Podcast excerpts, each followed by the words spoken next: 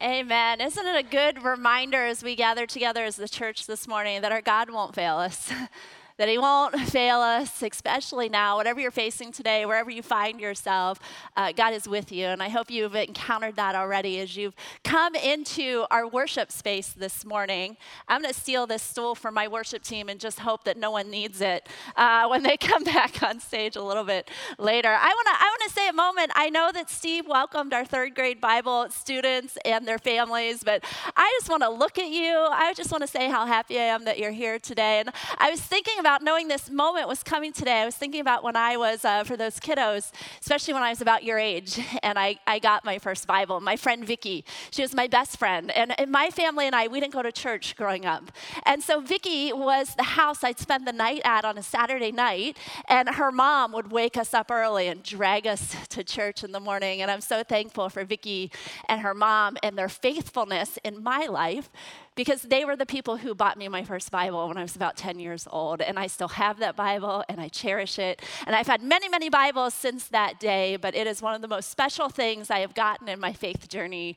And so uh, I just want to say that to you this morning. I'm just so glad that you guys are, are joining us in here. Um, I'm just sorry that you have to listen to an entire sermon from me before you get your Bibles, but hang in there. Uh, we will get there. We have a lot of ground uh, to cover this morning, my friends, as we enter this scripture together. And so, again, it's just good to be together this morning. Um, this morning, we are in the second week of our Lenten sermon series called At the Table at the table. Dan Meyer actually uh, kicked us off uh, last week. If you haven't had a chance to listen to that message via our website or our app, I would encourage you go back and listen to it because Dan sets up this series not only for this morning but the rest of our Lenten journey so well as he describes and talks about some of the significant ways that Jesus spent time during his ministry around the table, at the table and some of the things that happened. And this morning, we're going to, during our time together, we're going to look at one of those stories at the table. I love this sermon uh, title, this sermon series, because it's been pretty well documented. It's a well documented sociological fact that no matter what culture you have been raised in, no matter what culture you are part of, that having a meal with a group of people is one of the most significant things you can do breaking bread together. And it doesn't matter whether it happens at a wedding or a funeral or a significant event or a, a Wednesday night. When we gather around a table together, something happens within our families, within our friendships. Something happens. Relational connections are made. Memories are made, friendships are shared, stories are shared. We, we let down our guard we let down our guard and we come to the table as we fully are, and something beautiful and divine and inexplicable starts to happen. Now, depending on what culture you're from, um, there are rules that, that we live by that we, when we come to the table, that we follow. Now, these are uh, a set of do's and don'ts. There's certain things we do and don't do. And in our American culture, we have lots of these, right? Uh, one of our rules around the table in our American culture is that typically we don't eat until everyone at the table has been served at least if you have manners, right? You don't eat until everyone has been served. Or, or we don't generally reach over to the person next to us and, and try to take a bite of their food. I hope you don't do that either. Uh, take a bite of their food because that's just not part of the rules that we have around our American tables. We put napkins in our lap. When we want to celebrate a special moment, we maybe raise a glass and we say cheers. There are rules and rituals that happen as a culture around the table, and it's one of the things, it's an important thing that defines who we are. Now, in addition to our cultural rules, I would imagine that many of you have rules in your house. at your table, things that do and don't happen around your unique table. I, I preached a sermon back in January, and, and the theme was similar. And so I, I talked about how one of the rules at the, the Camfield family house is no phones at the table. No phones at the table. It's our way, it's our practice of being fully present to one another. No phones at the table. One of the other practices, the rules that the Camfield family lives and dies by, and mostly we, we live or die by it because my husband will kill us if we don't follow this rule. It's this when the food's hot, you eat. Okay, there are no exceptions. When the food is hot, you eat. Now, my husband, this is maybe a little known fact for those of you who know my husband, Eric, um, he is a fabulous cook just an absolute fabulous cook. And so I would rather, and the kids and I, we would actually rather eat his food than almost any other food at any restaurant in the western suburbs. And I, I used to, especially as a female, um, because he now does most of the cooking, because everyone would rather eat his food than, than my food, I, I used to feel kind of embarrassed by this. It was something I didn't want to admit. But one of the other rules that happens at our table when Eric cooks is he kicks everyone out of the kitchen no one's allowed to help. And so, while I used to be embarrassed or not want to quite embrace it, now it's the best thing that's ever happened because I just go sit on the couch and I pour a beverage and I just wait for the food, food to be hot, the food to be served. It's like one of the best things that's happened in our 25 years of marriage. Our rule is that when the food is hot, you're at the table and you eat. One of the things I have come to appreciate so much about this rule and it has a direct correlation with one of the things I've come so much to appreciate about my husband is it's not just a rule for rule's sake. There's an intentionality behind it because for Eric, it comes from a deep place of love a deep place of servanthood because he's worked so hard. He has invested so much. He has sacrificed his time and his energy, and, and he knows, he knows how it's best to come to the table. And so he just wants the people that he loves, his family and friends, he wants them to experience the best, the fullness of the goodness that he has prepared for us. You can see where maybe we're going today. Now, the funny thing is, when guests come to our house, when guests come to our house, they don't know the rules.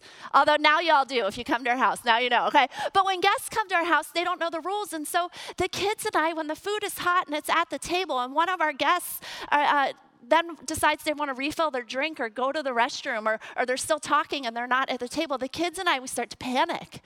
We just absolutely start to panic because we think the food is hot. the food is hot. You need to be at the table. It's the rule. And we've had to check ourselves.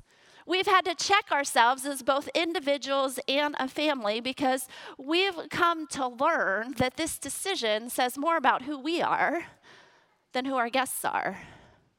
The decision that we have in front of us about whether we're going to put our rules first or whether we're going to put relationships first? What is our value? What drives us? What is the priority? And the relationships around the table, they, they create this sense of connection and belonging. And so we know when we know that's our priority over the rule, when that's the priority, it makes it easier just to let the rest go because for most of us, for most of us, for most people coming to a table, life is hard and life is messy, and we just want to know that we have a seat.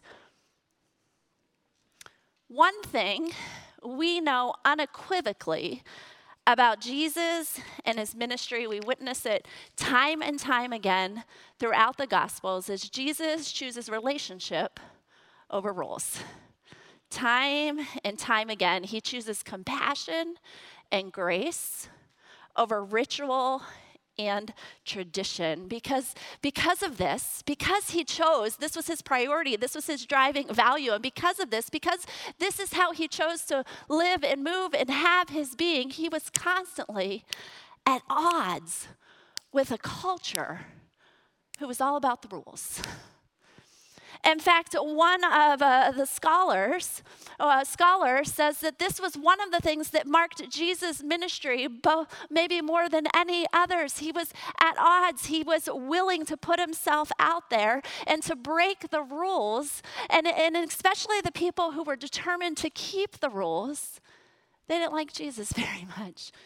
They didn't like Jesus very much at all. And this is exactly what we see happen and our scripture passage for this morning. If you have a Bible with you, you can open up to the Gospel of Matthew. Third graders, this is a great time to use your new Bibles. Open up to the Gospel of Matthew. It's the first book in the New Testament. It will be about uh, a little over halfway through your Bible. A little more than that, actually.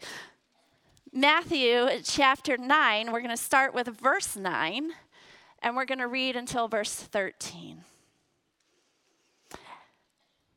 As Jesus went on from there, he saw a man named Matthew sitting at the tax collector's booth.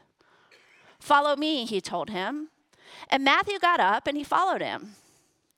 While Jesus was having dinner at Matthew's house, many tax collectors and sinners came and ate with him and his disciples. They were at the table together. And the Pharisees, the rule keepers, the Pharisees, they saw this. And they asked his disciples, Why does your teacher eat with tax collectors and sinners? We're going to learn more about that in a minute. And on hearing this, Jesus said, It is not the healthy who need a doctor, but the sick. But go and learn what this means. I desire mercy, not sacrifice. For I have not come to call the righteous, but sinners. This, my friends, is the word of the Lord. Thanks be to God. The story in the Gospel of Matthew takes place a little ways into Jesus' ministry. Uh, it's in chapter 9, so that should give you a, a, feel for how much has happened leading up to this point. Jesus had been teaching and preaching and healing people throughout the Judean countryside, and so his popularity was growing. People were starting to understand uh, who Jesus was and a little bit more about what he was all about. And so we see that, that um, Jesus in this story is walking along the lakeshore. He had actually just healed in the chapter right before this, he had healed the paralytic man. We, we examined the scripture a little bit in January. Uh, he healed the paralytic man and he's walking along this lakeshore. And along the lakeshore, it was very common for tax collectors to have their booths set up because uh, lots of things happened along the seashore, along the lakeshore. It was part of their way of life. And so the tax collectors would set up these booths so that they could collect taxes, um, everyday taxes from the Jewish people uh, different taxes, just like you and I pay taxes today. They had to pay their taxes to the tax collectors. And one of the reasons they were set up in this particular place is because when boats came in uh, to the port, they had to pay customs tax. And so the, those people would come who were trading goods and they would have to pay their taxes. It was a very active and alive place on the shores of Capernaum where this story takes place. And one of these tax collectors is a man by the name of Matthew. Matthew, who we see in the Gospels of Mark and Luke, is also known as Levi. Now, Matthew was Jewish. Uh, Matthew would have grown up very much knowing the rules and the traditions and the practices that happen in Jewish culture. He was a young man, probably in his late teens or early 20s, and we don't know that much about, about Matthew's story, but what we do know is, is at some point along his journey, he made the decision to go work on behalf of the Roman government. Now, this is kind of a crazy decision when you think about it because Matthew, as a Jewish person, to be collecting taxes from the Roman government, the government who was oppressing the Jewish people, it was very odd that Matthew would go work for them. And the assumption is that, that Matthew did it for wealth. He did it for money because the tax collectors not only collected the taxes for Rome, but they collected extra on top of that and they pocketed it in their own pocket to get wealthy, to get rich. You're going to hear more about this next week when Dan tells the story of Zacchaeus. You're going to see that's exactly what happens. And so the tax collector is um, one of the most despised human beings in the ancient culture, especially by the people of Israel. In fact, um, tax collectors and sinners, we see, are often paired together throughout the Bible. Tax collectors get their own category, the really bad people, and then like sinners, every, everyone else. And, and just to, just to, uh, I'm a student of the word. I love the Bible. And so I constantly want to put the pieces together for us. And so just so you can see how this played out throughout the Jewish culture, I want to, I'm going to share a couple verses with you. And I just want you to see the disdain the culture had for the Jewish people, or sorry, not for the Jewish people, for the tax collectors and the sinners, and who in these verses was hanging out with them. Look at these from the Gospel of Matthew and Luke. The Son of Man, Jesus, the Son of Man came eating and drinking, and they said, Here is a glutton and a drunkard, a friend of tax collectors and sinners. Now, the tax collectors and sinners were all gathered around to hear Jesus, but the Pharisees and the teachers of the law, they muttered, This man, he welcomes sinners and he eats with them. Jesus said to them, Truly I tell you, the tax collectors and the prostitutes, here were, here were uh, a, a, a specific kind of sinner is named. We see a prostitute, and we see the tax collectors are still in their own category, and then we see the prostitutes. Those people are entering the kingdom of God before you, Jesus says. You can see, you can see what's happening. All the people even the tax collectors, even the worst of the worst, when they heard Jesus' words, acknowledged that God's way was right. Isn't our Jesus so good? And so Jesus is strolling along the lake shore, and who does he choose to invite to his table? Matthew, the tax collector. Now, the story of the calling of Matthew is, is the second story in the book of Matthew where, where Jesus is calling individuals to follow him. The first story is in Matthew chapter 4, and we see that Jesus calls the fishermen. He calls, his, uh, he calls Andrew, James, Peter, and John. And you would see, you know what, okay, Jesus calls unsuspecting people to his table. The, the fishermen would have been um, social outcasts, they would have been on the bottom of the org chart. They were poor, they were dirty, they were uneducated. And so we know that Jesus has already called them. But the calling of Matthew, the tax collector, who, by the way, the disciples probably would have hated, the calling of Matthew is next level. Now, the scripture doesn't tell us exactly why Matthew chooses to accept Jesus' invitation. We could maybe infer to, infer to this point that Matthew has been watching the life of Jesus, he's been watching his ministry. And so when he calls Matthew, Matthew is so surprised and shocked that, of course, Matthew is going to follow him. And so Matthew follows Jesus and he leaves his tax collector booth. He follows Jesus and he's so excited, he throws a party at his house and he invites all his friends. Now, most of us, when we're excited and we're, we're wanting to celebrate and we call up all our friends, a lot of times those friends are in the same social circles as we are. So, who do you think Max, Matthew, the tax collector, called? The other tax collectors, and then apparently a bunch of random sinners. And so here is this party at Matthew's house with Jesus and the disciples, and Matthew and the tax collectors and the sinners, and the Pharisees are seeing this happen. The Pharisees, the group in the Jewish culture who was, who was committed to keeping the rules, who was committing to protecting their rituals, you can imagine their disgust when they saw this teacher, this rabbi, not only just being with Matthew, but breaking bread with him and his friends, dipping, dipping their bread in the same olive oil, the Parmesan all mixing up together. Imagine what the Pharisees might have thought now, earlier we talked about some of the rules that define our modern day tables, but one thing we need to understand if we really want to understand this passage, if we really just want to understand how scandalous Jesus was in this moment, is something called table fellowship. Table fellowship is, a, is a, a, term that scholars and theologians have, have deemed to describe uh, the rules and the practices that happened around ancient tables. And so, just like us, we have our, our broader cultural rules and then we have our family rules. The same thing was true of, of this scene in the book of Matthew. There were the Roman rules of, of Roman way of life, and then there were the Jewish rules. And the rules were elaborate. What you did and didn't do at the table, especially for the Jewish people, was elaborate. We don't have time to go into that today, but one of, one of the things I want you to know is that when you shared an ancient meal with someone, when you shared a meal at the table, you weren't just breaking the rules, you were identifying identifying the people that you wanted to be in your tribe. You were identifying your people. By sharing a meal with someone, you were declaring, These are the people I value. These are the people that matter to me. These are the people I want to do life with. And so, Jesus, by having a meal at a table with the tax collectors and the sinners, he wasn't just having a meal, he wasn't just breaking bread.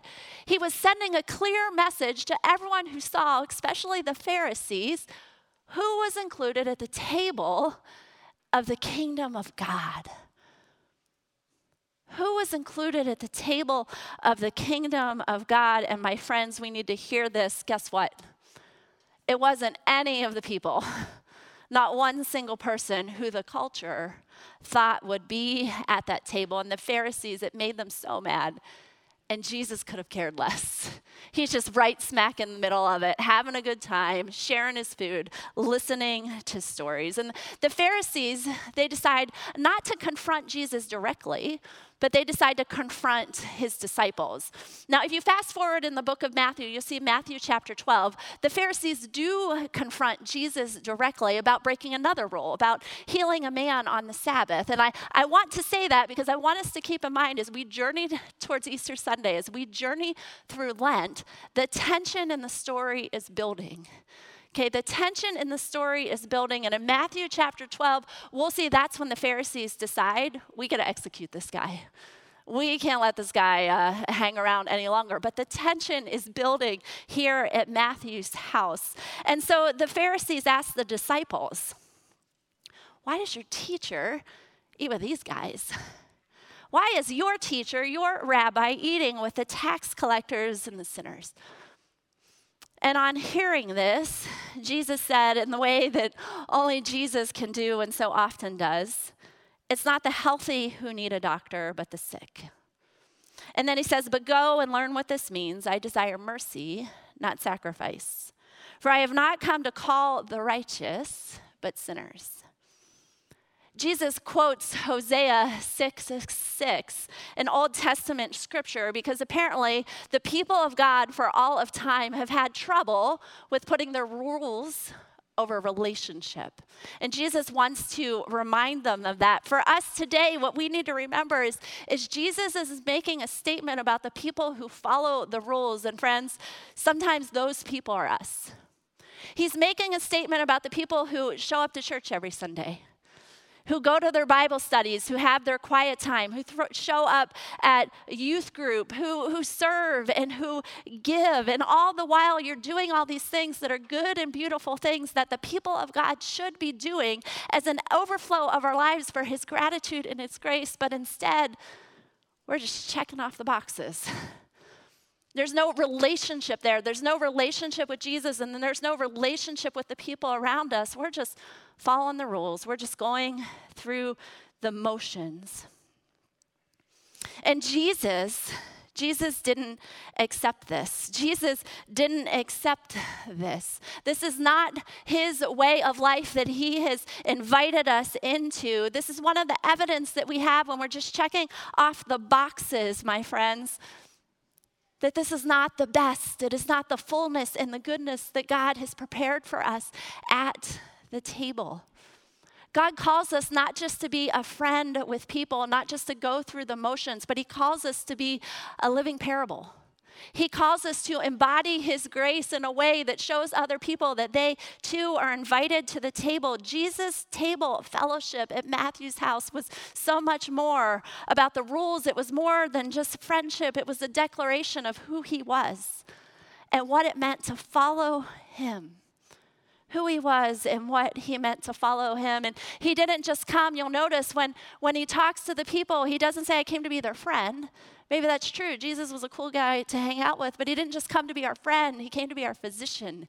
He came to be our healer. He came to be the one that could heal us from the inside out, to call us to leave our old lives behind and walk in the newness and the freedom of life that can only be found, only be found at his table. My friends, the table fellowship of Jesus Christ was scandalous. Scandalous. And my question for us this morning is how scandalous is your table fellowship? You just checking off the boxes? you know, one easy step to make our table look a little different might just be inviting people that are different than us to the table.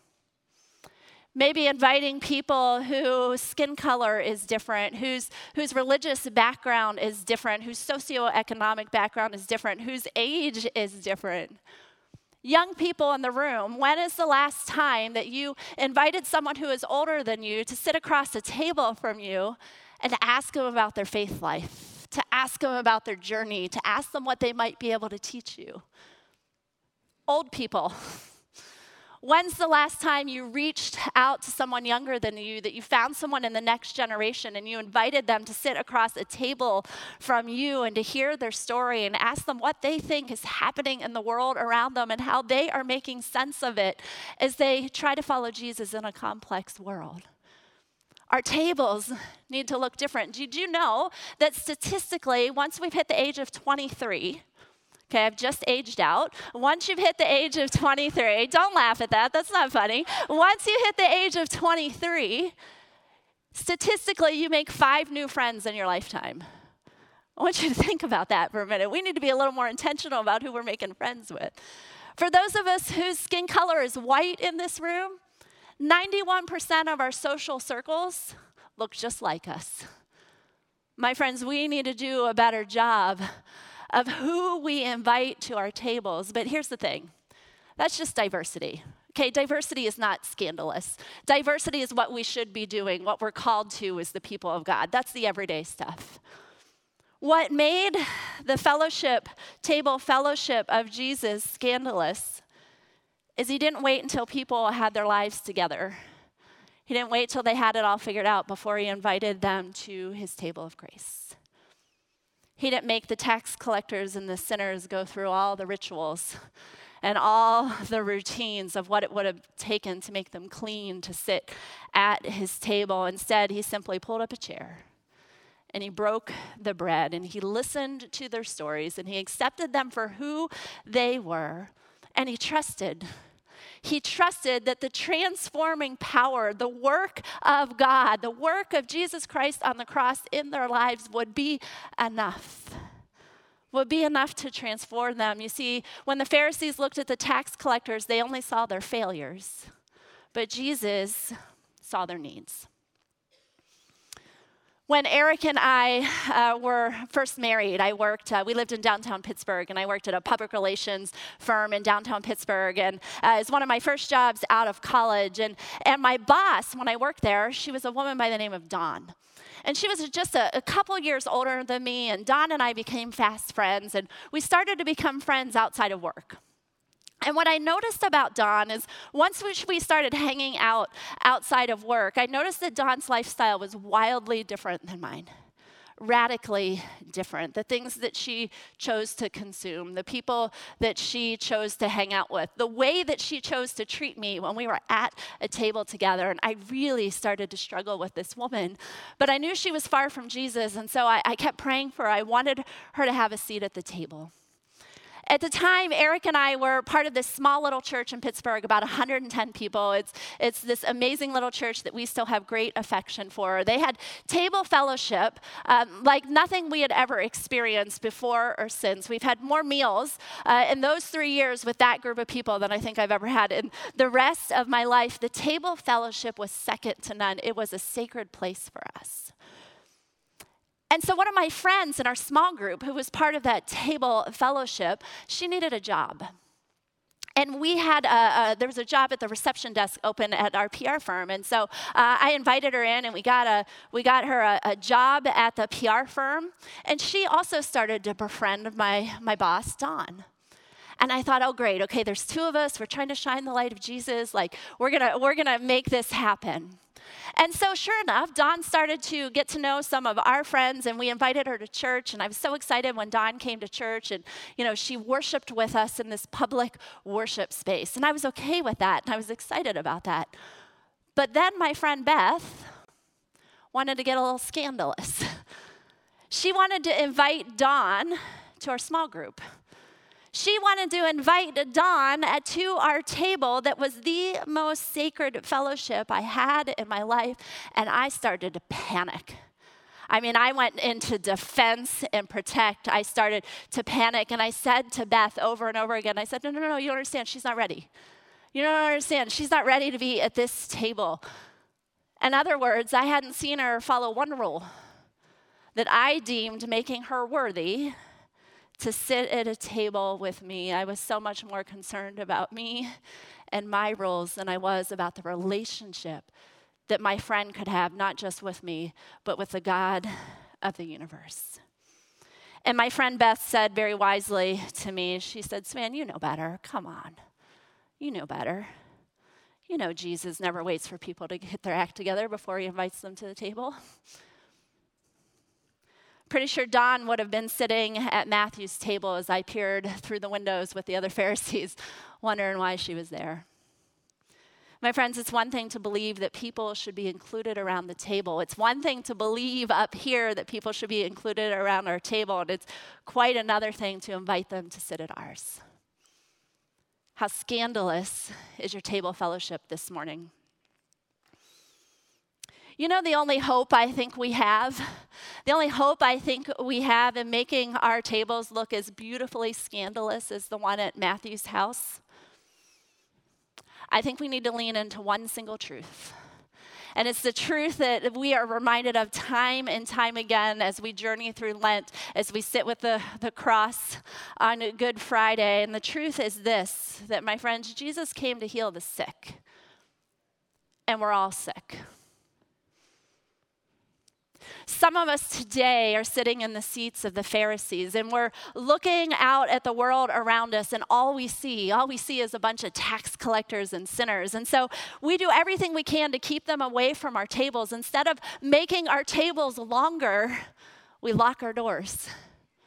We lock our doors and we keep them out. And in doing so, and in doing so, we cut off one of the primary ways that God wants to use us to use us as an instrument of His salvation and of His grace. We cut ourselves off, and you know what? In doing so, in forgetting that, we also forget that not only are there tax collectors and sinners out there that we need to invite to our table, but we once were them. All of us. We once were them, and that, but by the grace of God, we still are them that even on our best days, on our most righteous days, our most rule following, ritual making days, we just forget. We forget that our humanity is so fragile, that our limitations so great that we could easily find ourselves in a situation where we are them again. We forget how fragile, how fragile my friends are, but by the grace of God, some of us today may find ourselves in that situation. We may find ourselves in a place where we are we are standing next to Matthew in the tax collector's booth. And maybe even though we've been coming to church a long time checking off all the boxes we are wondering we are we are looking at our lives and seeing the mess that we've made of it. And we're asking ourselves this morning am I ever going to be receive that invitation to feast at the table again Am I ever going to get an invitation to the kingdom table that God has prepared for me? And friends, what I want to say to you this morning, and I hope you heard from the scripture, you got to remember you've already been invited. The invitation stands, my friends. All you have to do is leave your booth and follow Jesus. That may be some of us today, but others of us today maybe need to be reminded, or maybe we need to find comfort in the fact that the church is nothing more. This building, this place, this worship service is nothing more than a bunch of tax collectors and sinners. Look around, my friends. A bunch of tax collectors and sinners who have been saved by God's grace. And sometimes the longer we are on our journey, the easier it is to forget that. But this morning, I want to remind you of that. I want to remind you that you can stop pretending. You can stop pretending. You can stop walking around like you've never been sick. You can stop walking around like you don't need the healing power of Jesus in your life right now. You can stop walking around like your marriage is not in trouble, or that your kids are not hurting, or that you're not struggling with a certain area of sin that you're just so afraid to bring into the light because you don't know what anyone else will think, my friends. Just because Jesus healed us doesn't mean we still don't get sick think it's one of the biggest problems with our American church today is we're filled with a bunch of people who are afraid to confess when we're sick. A couple of years ago, I'm coming to a close, I promise. a couple of years ago, I was at a coffee shop uh, just down the street, and the owner, the owner is a friend of mine. And so I went in, and her son was working behind the counter. And so, because I knew him, we started chatting. I ordered my coffee, and we were chatting. And, and there was no one else in the restaurant at the time. And so I hadn't noticed that a man had come up behind me and was waiting in line. So I just kept talking. I hadn't noticed he was waiting very patiently. Uh, and so finally, when I did notice, I turned around and I said, Oh my goodness, I'm, I'm so sorry I didn't see you there. I'm, I'm, so sorry. And you know how when you like you're apologizing to someone and you feel really bad and like, what do we usually say to people? Oh, it's no problem. It's okay. No worries. Mm-mm. Not this guy. Just stone faced. I'm tripping over myself to apologize, and he is just standing there. Maybe he grunted, maybe he mumbled, but he was having none of it. And so the, the kid behind the counter and I just kind of looked at each other like, whoa, okay. And so I scooted down and I got my coffee and I went and sat down at a table and I opened my laptop and I was working. And about five minutes later, this guy, I could tell he was standing right next to my table. I was like, oh no, I was, I was afraid to look up at him.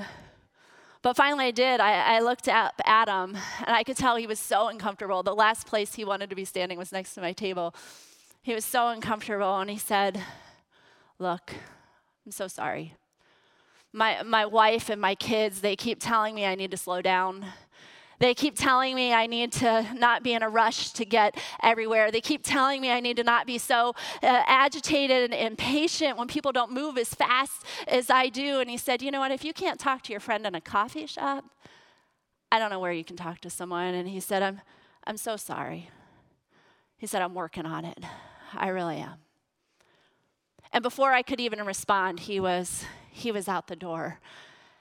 And I have carried that man in my head for the last three years. And I share it with you today because I don't know if that man was a believer. I, I, don't know, I don't know what his story or his journey was, but I remember praying this prayer, and I often pray this prayer, especially during Lent Lord, make me be more like that guy. Make me be more like someone who can stand next to a table and confess where I'm struggling, confess where I'm sick, maybe pull up a chair and let other people sit around me and remind me of God's grace. Because, friends, when we do that, when we have that kind of scandalous table fellowship, we are reminded we can take, we can trust in the fact that the healing power of Jesus most often shines brightest among those who are being healed, not among those who are well. Let's pray. God, thank you for being in this space with us this morning. Thank you for being present. Lord, thank you for accepting us at your table no matter what we bring this morning. Lord, I pray for those who are just struggling to remember that they've been invited, no matter what they've done, Lord, no matter their past, their present, Lord, that there's a seat waiting for them.